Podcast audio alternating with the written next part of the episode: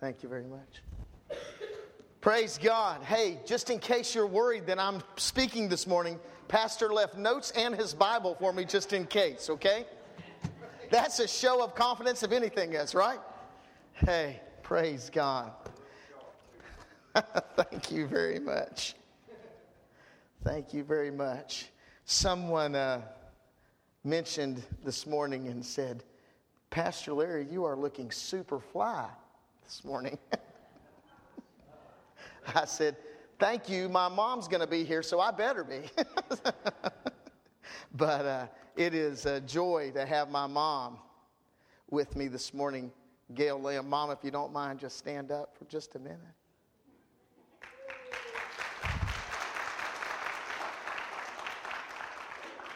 And then my sister Alicia, who I'm 2 years older than no matter what she says,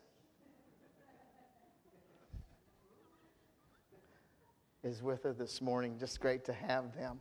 I know last week was Mother's Day, but my mom wasn't here, and I'm going to take a Larry moment, okay, if I could, and just talk about her just for a minute. You know, she'll scold me later. Might even spank me. She still could. My mom has 10 children. That means that she was pregnant for 400 weeks of her life. In the course of 15 years, my mom had those 10 children. And she has 34 grandchildren. She has 14 great-grandchildren. At the age of 43, my mom was widowed with 5 children still at home. But instead of cowering to life because of her relationship with Christ, she started college. A month after she buried her husband. And I think that she went to school for data processing. Isn't that what they called it back then? Okay. Computers, which, you know, hey, she'd been around them her whole life, right?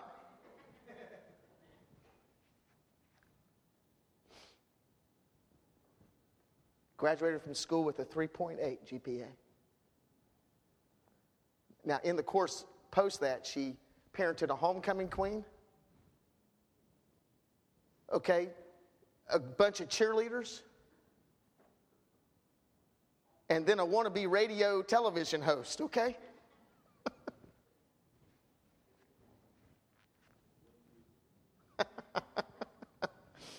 And was still mom to an attorney, a medical professional, and a pastor of sorts, okay? She's a hero. And what an honor it is to have her here. Amazing woman. That's all I could go on forever, but I won't. It's great to have her here, and I'm glad to call her mom. I'm going to tell one funny story, and then I'm going to get into my message. I was attending Bible college, and the young people will appreciate this because they think every story I have has to have a girl in it, okay? It's just what it is. And this girl broke up with me. Aw, you know, as hard as that is to believe. She was a little concerned about me emotionally. Sure. I'm going to try to be good. She said, "Are you going to be okay?" I looked at her and I said, "I'm going to be fine. My mom really loves me."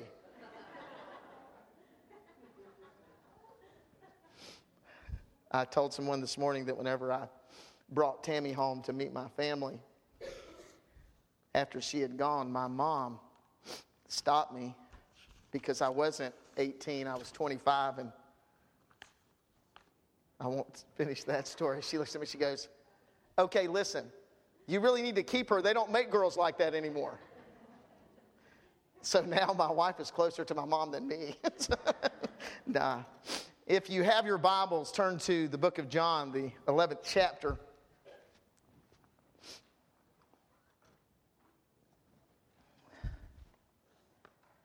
I just want to take a minute also and thank you, TFA.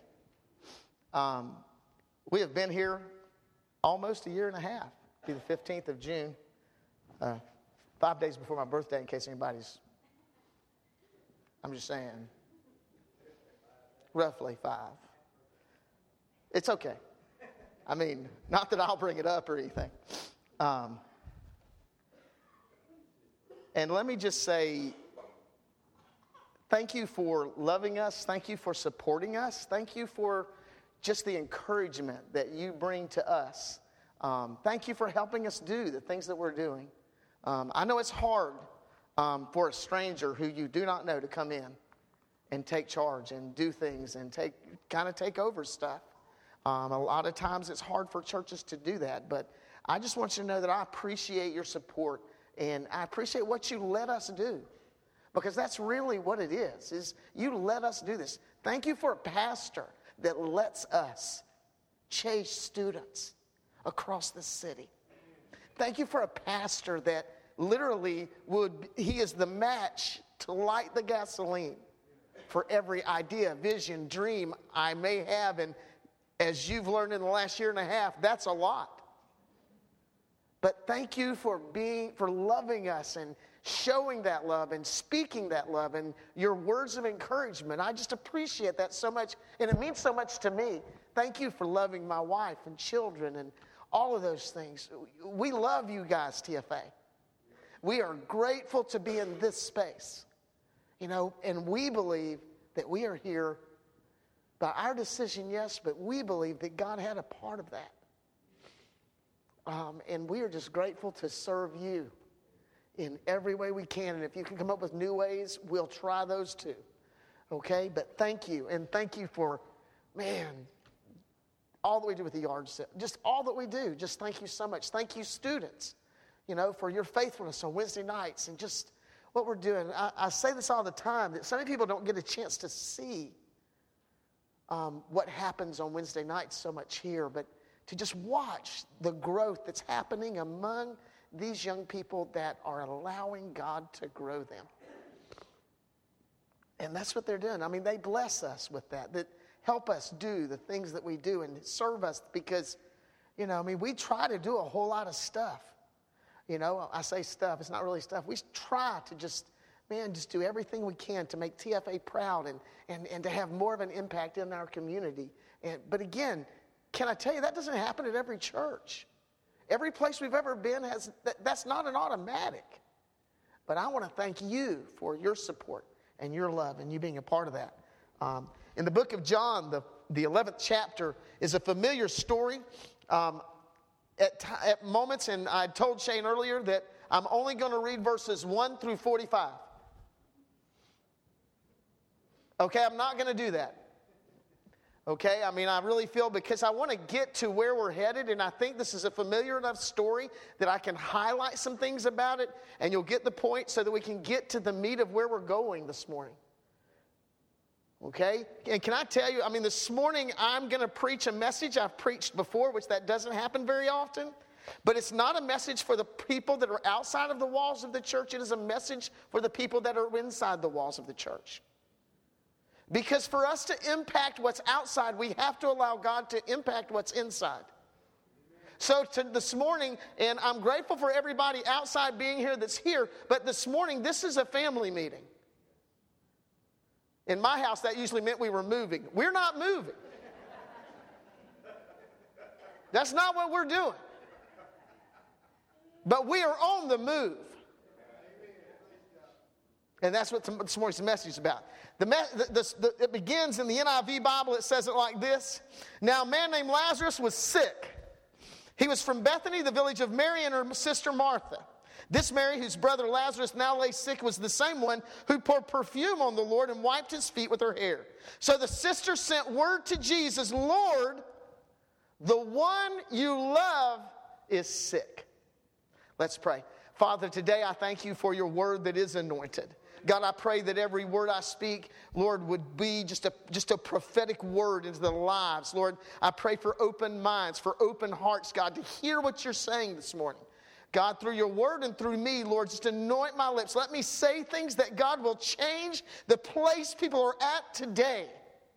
God, for them to never be there again. It's in Jesus' name I pray. Amen. Verse 4 says, when he heard this, Jesus said, the sickness will not end in death. No, it's for God's glory, so that God's Son may be glorified through it. Now, Jesus loved Martha and her sister and Lazarus. So when he heard that Lazarus was sick, he stayed where he was 2 more days.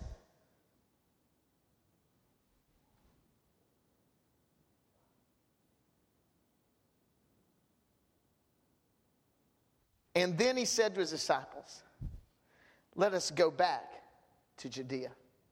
Just what you want to hear when you're dying, right? The person with the help, oh, well, okay, give me a couple of days and then I'll come. Powerful statement Jesus made. Moving down to verse 17, it says this. On his arrival, Jesus found that Lazarus had already been in the tomb for 4 days.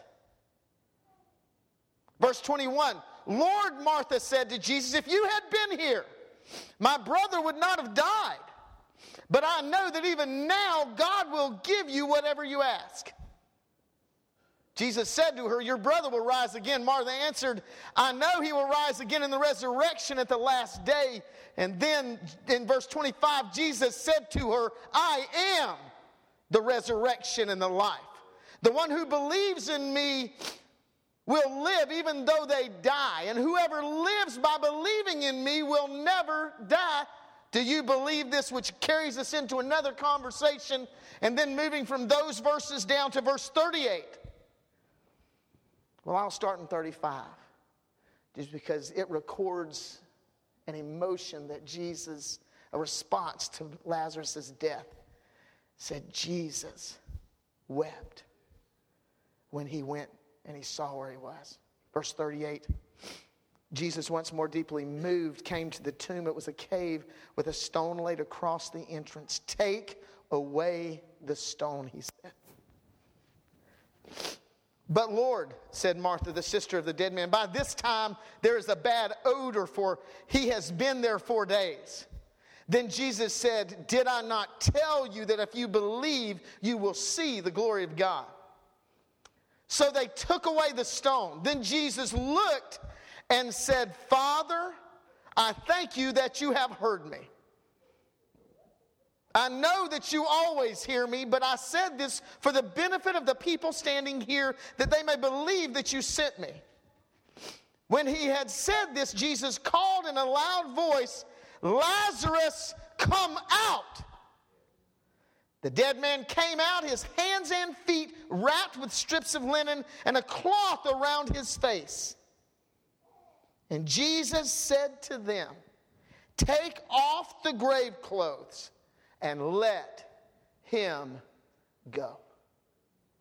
Now, in my day, this story would recollect a memory of a guy named Carmen singing a song about Lazarus come forth, okay? I mean, about that. That's just the picture we have. And man, he was so dramatic in all the songs he did, but man, you would see, and he just did some things to what that might look like. This morning, I want us to just picture in our minds what that looked like. If we could take a minute and imagine that this sound booth is the tomb. And they roll the stone away, and then let's just imagine what it would look like if Lazarus came out. And of course, you know, Carmen, he would like hop because he said, you know, he was all wrapped up. So then we see on the platform Lazarus is out of the tomb, and he stands here wrapped in the grave clothes. I told Josh earlier today that I was going to take a little bit of liberty with Scripture, because what I'm going to do this morning, I'm going to take and paint a picture for you that the Lord painted for me once about this story. Because, you know, How many people have ever read through the Bible? Have you ever read through the Bible and like saw something different than you saw before? And man, I don't know. I mean, it's just, I'm probably the only person, but Scripture does that to me. And I like to think it's animated and alive. Imagine God's book being alive. But one morning, at one point I was reading this story. And then God just put an image in my heart. And he said, Larry, that's the church. He said, imagine for a minute that this is a story about the church. And the church are the people who at one time lived in a tomb. The tomb and the place of your deadness was you were dead in sin. You were in a tomb. You were dead. Now, you were walking around, but you were dead spiritually. So I don't think that's a far jump to imagine that. But then, too, here's the thing. Because, you see, Scripture says that all of us have been dead. I mean, do I need to go through Romans Road to explain that? All have sinned, it says. The wages of sin is death. The gift of God is eternal life through Jesus. The voice of Jesus is calling to those outside of this building, those people who do not know Christ, come out of the tomb. And you know what we're great at? We're great at getting out of the tomb. We're great at, let me just bounce to the spot. You see, church, Jesus didn't just call Lazarus out of the tomb, though. We're alive. Lazarus stood alive, wrapped up in a whole bunch of death clothes. And he said, Larry, you want to know why people aren't free in church anymore? Because the church is bound in death. Jesus didn't leave him with grave clothes on him. I believe there was a principle that Jesus was putting forth. He said, Larry, unwrap him. He said, take off the grave clothes and let him go. Well, what in the world does that mean, Larry?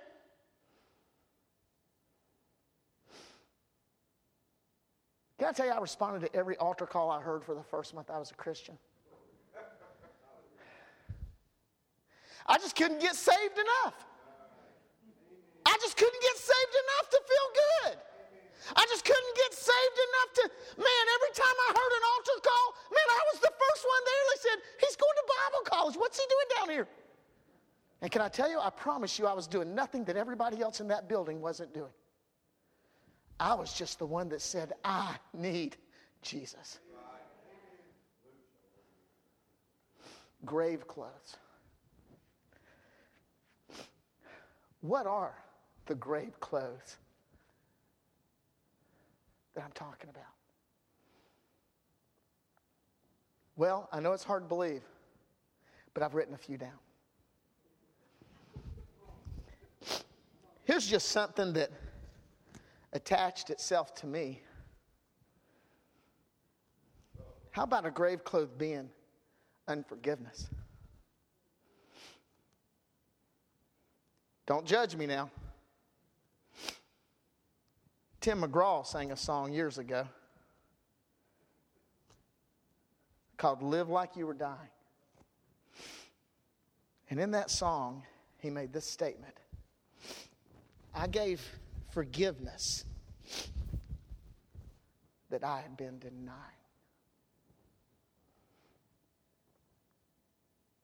I wish that everyone could live like they were dying.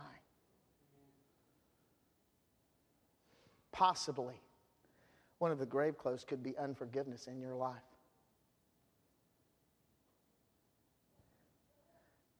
In other words, give forgiveness to people that don't deserve it. But for you to be free, you better give it. I'm free. Woohoo! I'm out of the tomb. I'm saved. You know what salvation means? What's the problem is so many people want to go from the tomb to here and then quit. Boom, ticket to heaven. Woohoo! God forbid the day that we would stop at the lowest common denominator with Jesus and not realize there's more. There are people that have messed you up. You could call their names. But you know what? They're just like you. They need forgiveness. And it's not forgiveness from a creator. It's forgiveness from you. Can I tell you that that unforgiveness will bind you the rest of your life, and you can talk freedom, you can jump and holler and run all you want to, but if you don't forgive them,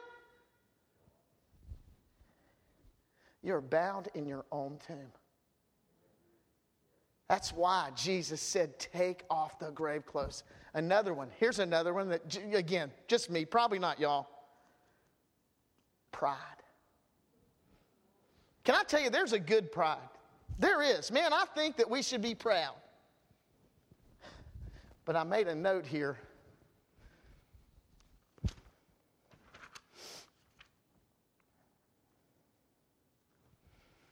The kind of pride I'm talking about is spiritual arrogance.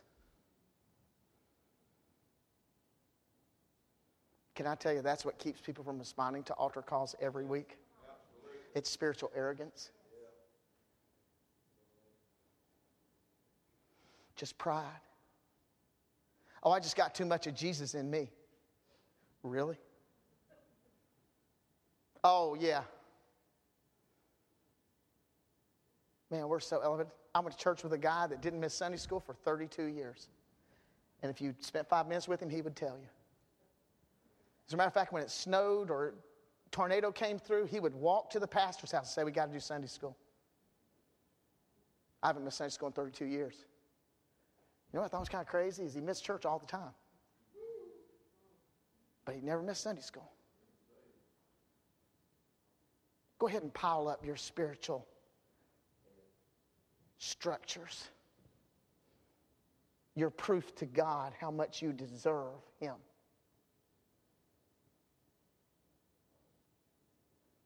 It may be spiritual pride. See, because spiritual pride is what keeps you from loving everyone who walks through these doors.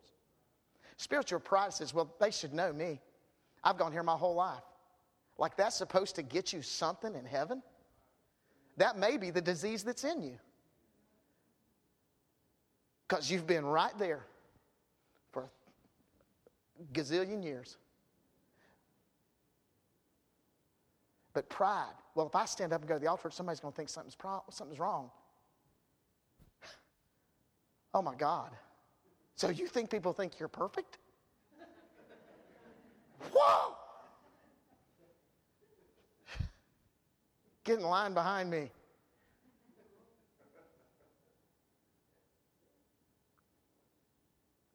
Because maybe the greatest testimony that you can be to the children, the junior high students, the high school student, the college student, shoot, the man or woman that lives with you is to watch you respond and say, yes, God's still not finished with me yet. Amen. The thing that keeps you from the altar may be the thing that's keeping them from the altar. Now, God's not a manipulator, but He'll use anybody. Pride.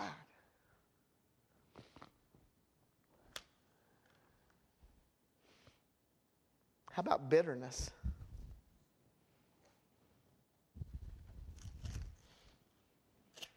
Here's one that'll stick to you. You know, we parented 3 children. Foster parented about 24. And any time they got bitter, we told them it's time to get better.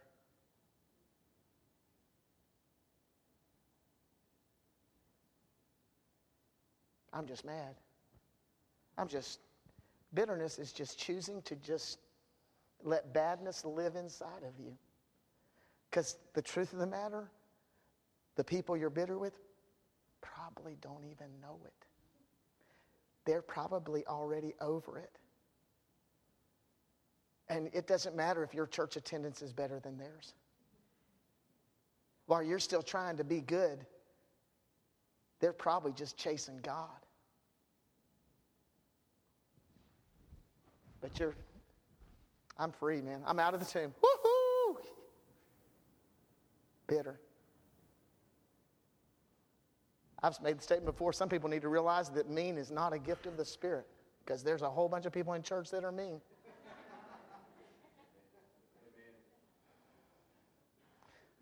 Mean, mad, good Lord. I could preach here a long time. I'm not going to, though. How about hate?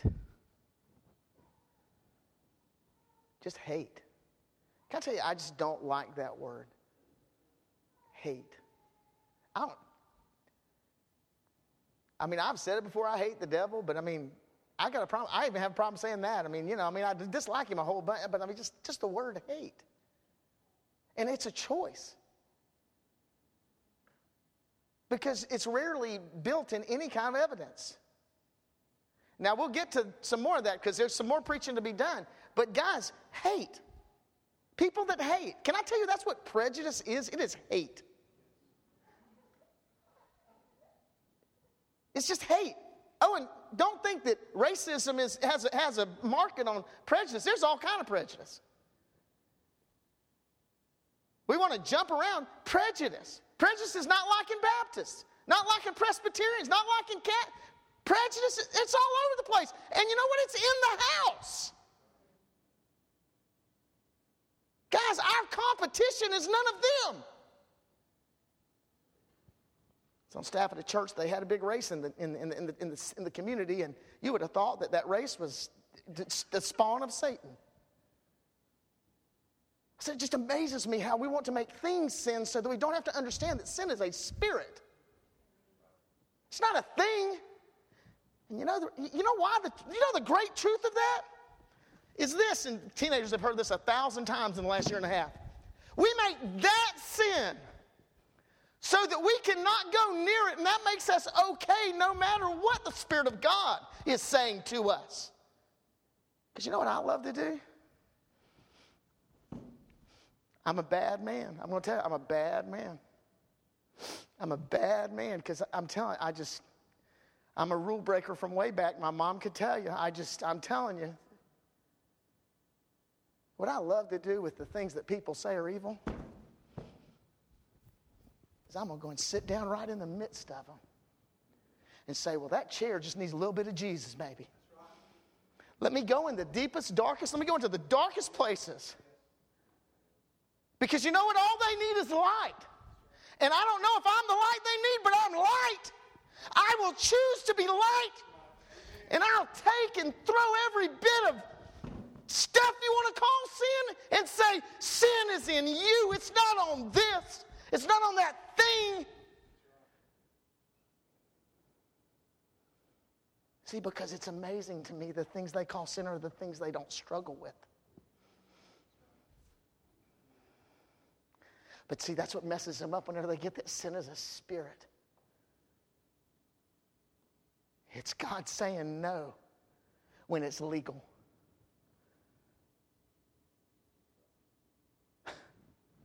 No. It's the Spirit of God saying, no, you can't. No, you won't. And that's to the good things. There's some people who make Alabama football games on Saturday sin. No, they're not. No, they're not. No more than Florida Gator football games are sin.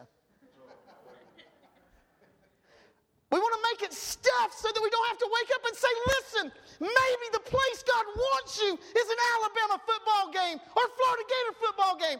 For years I youth pastored, and people calls every kid that played a sport or couldn't make church on Wednesday night the wickedest thing on earth. Absolutely not.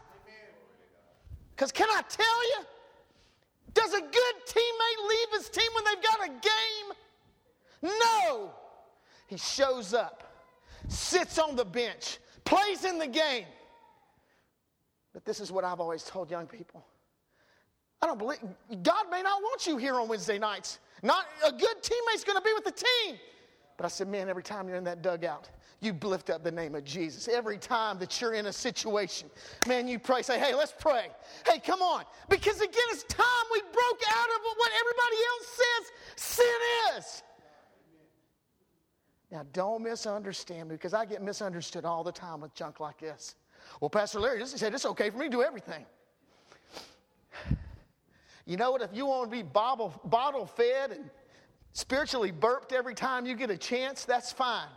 But welcome to the majority of Christianity. They're still getting burped. And they want to be bottle-fed. Nice and warm, Jesus.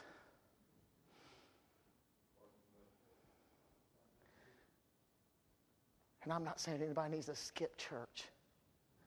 But God forbid that the only place they could find him is here.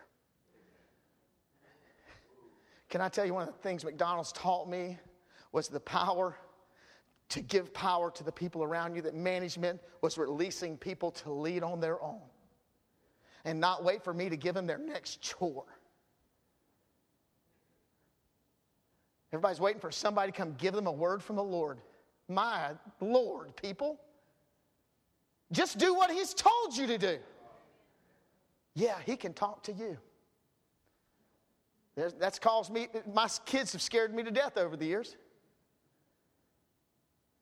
But man, God, they're yours. They're yours. The church is yours. It's not mine. I'm sorry. Bitterness. It is harming you more than it's harming the person you're mad at. And it is holding the lock on a door to your life dead, because you won't break the lock and give the key away. I tell people it's kind of like the first time a girl broke up with you or a boy broke up with you. You just gave up boys and girls totally, didn't you? I know, I'm pretty simple. Absolutely not. I liked girls a lot. God forbid that I would like God less. It's amazing how sometimes the things we do with the Lord, it's just not even smart. Well, I'll just quit them. I'm sorry. But not really. I'm not sorry. I apologize. But you get my point. Hate, bitterness, hate. How about love? What's wrong with that? You're keeping it from people, from everybody you meet. My daughter, Abby, I know y'all find this hard to believe, but I talk to people a lot. Pretty much every place I am, I talk to folks. And we'll be wherever we are, and having your children with you, it's always fun. Abby will look at me as really, Daddy, they're not your friend. I said, but they want to be. Because everybody wants a friend like me. I'm telling you, I could be that friend for you.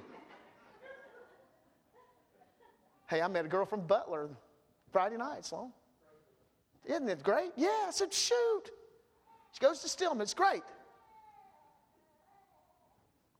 Love. Why is there so much hate when there's so much love? There's so much love. Man, and the voice of Jesus called you from the grave, but you're keeping this love, this about. Well, what if they think I'm weird? They probably already do. I'm just saying they do.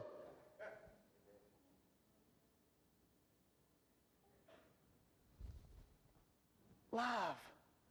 Man, I'm free to love. Free to love. I will choose to love everyone I come in contact with. Guess where I learned that? Jesus. When they brought the harlot to him, did he hate her? Did they reject her? Well, you know, I'm kind of holy.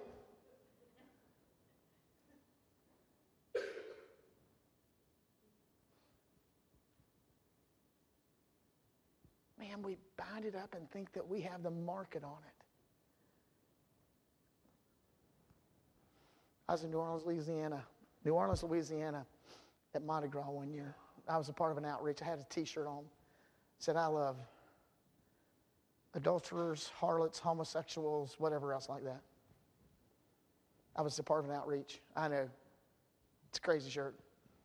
It fit in. It's Mardi Gras.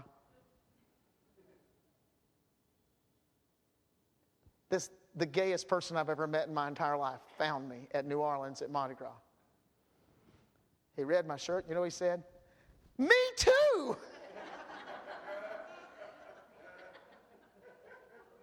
And guess what he did? He didn't kiss me, okay? Don't go. Man, he took and wrapped his arms around me and gave me a hug. Man, just, and you know what I did? Man, I hugged him like a man hugs a man that he loves. And I said, man, I love you.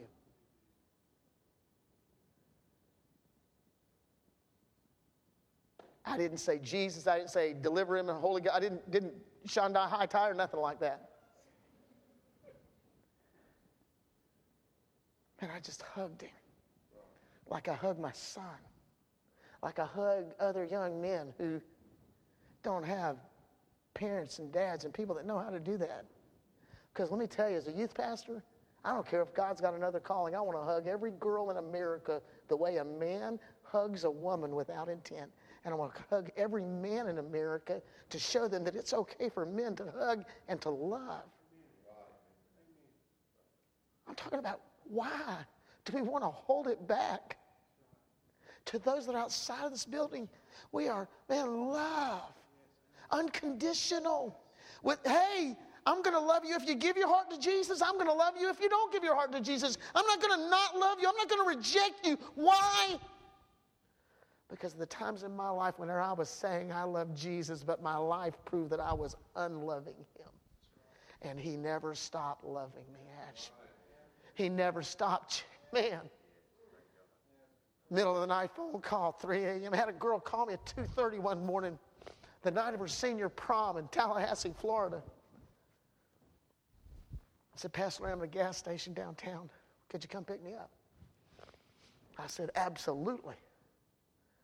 I bounced up, called one of my youth leaders. That's for all those people. Yeah, you're the ones that get the phone call. Tammy doesn't get up at 3, okay, and go with me. All right, I'm not judging her. I'm just saying.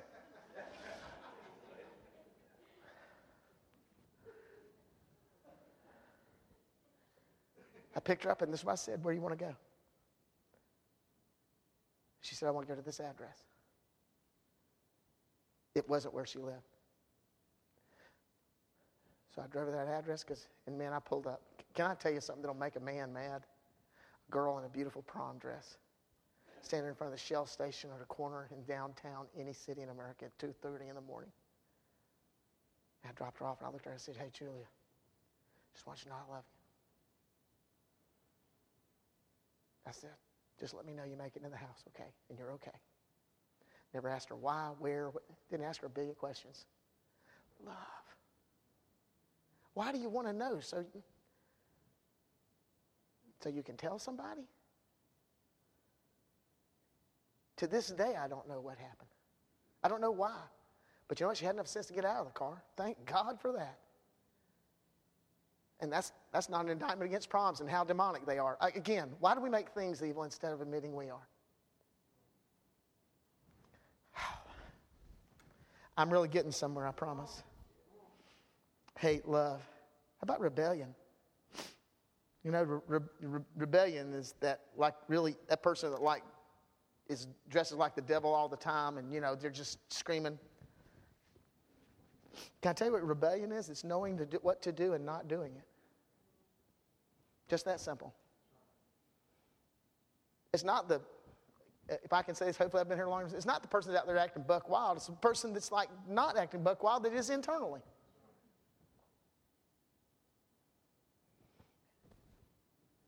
Rebellion. And can I tell you, sometimes it's learned at home. When you know what God's told you to do and you don't do it.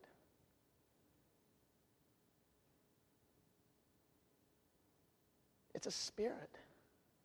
As a matter of fact, Scripture says it's witchcrafty.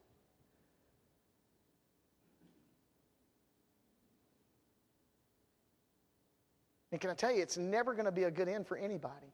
And it's not age specific. You know, you don't have to be 12 to be rebellious. You can be 20, 40, 60 and be rebellious. You know why? Because you question everything. You don't know how to just be a good soldier. You know what? God wants you to be a good soldier. My dad was a good soldier. He wasn't always a good person. He was always a good soldier. One Easter morning, he told my mom he wasn't going to church. He just didn't feel like the Lord wanted him to go to church.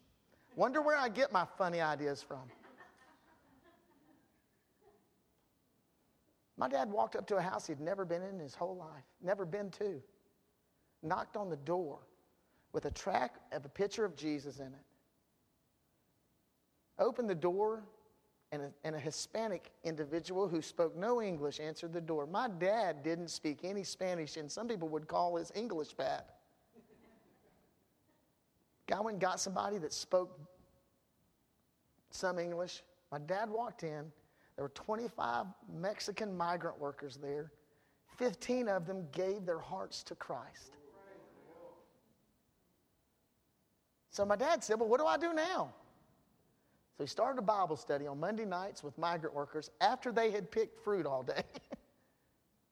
Only about 110 of them would show up every Monday night.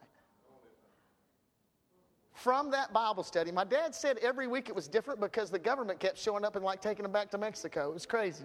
My dad became a missions organization and didn't even know it. Out of that act of obedience, my dad started 3 Spanish churches in South Florida and turned them over to the Assemblies of God. He wasn't licensed. He didn't have permission from them to do any of it. He just did it. You know what rebellion is? Not doing what you feel God telling you to do.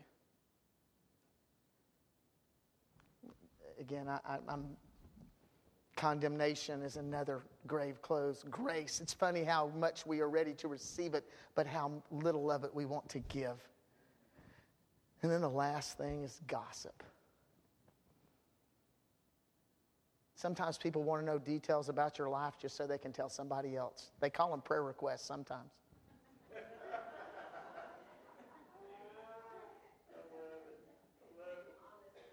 Why?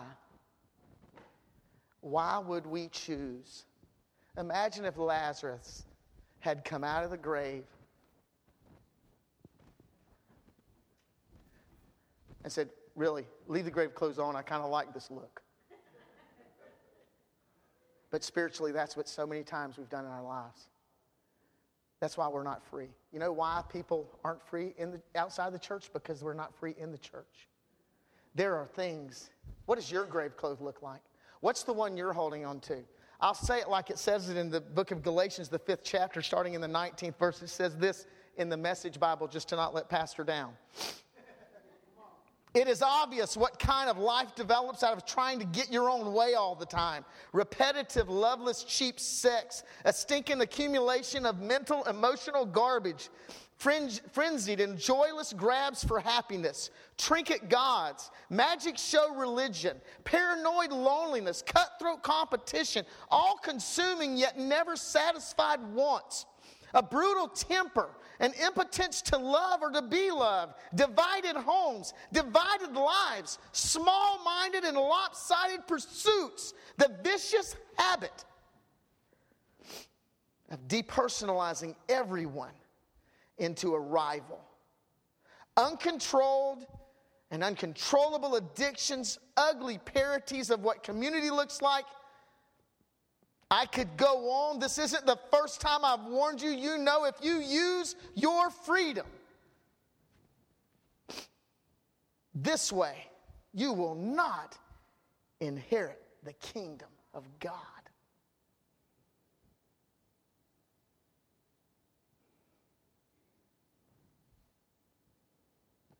Years ago, a guy named Jamie Buckingham was on a show called The Donahue Show, and that lets you know that I'm really an old guy, okay? Because a lot of people don't even know what that is.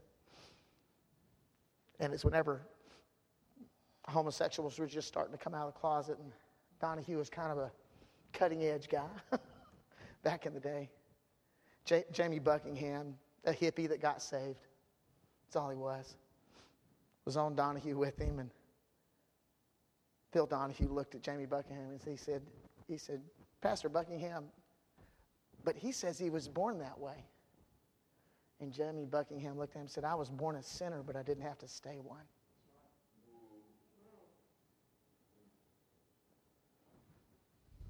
How many? Man, you've answered the call to salvation. and then we act like that's all there is, when that's just the starting block.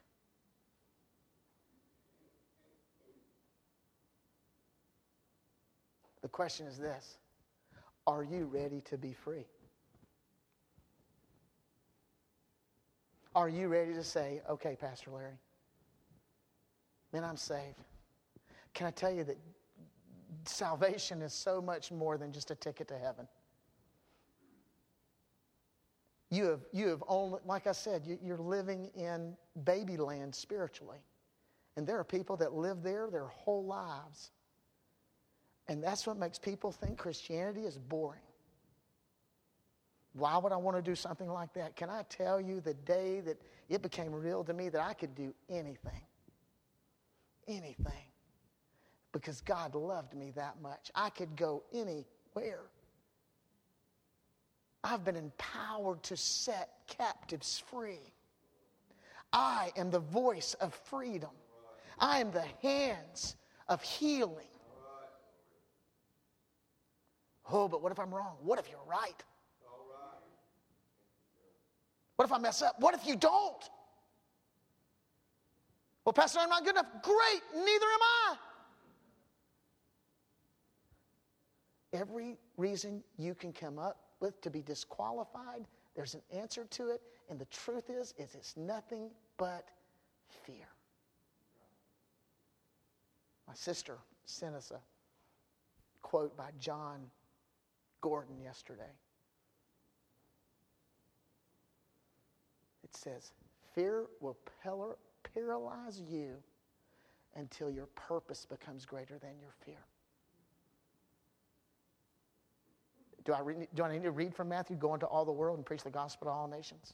Do I need to go through the different scriptures? I mean, hey, I wrote a couple of them down, because it doesn't stop with that.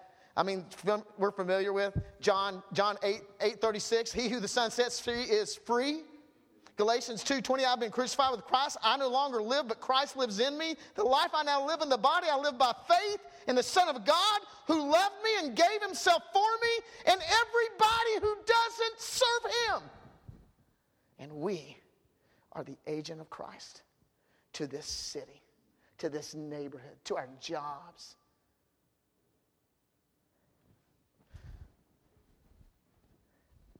The reason we're bound is because of us, not him. But what will we do? We just got to stand with me. Start that song, if you would, Shane.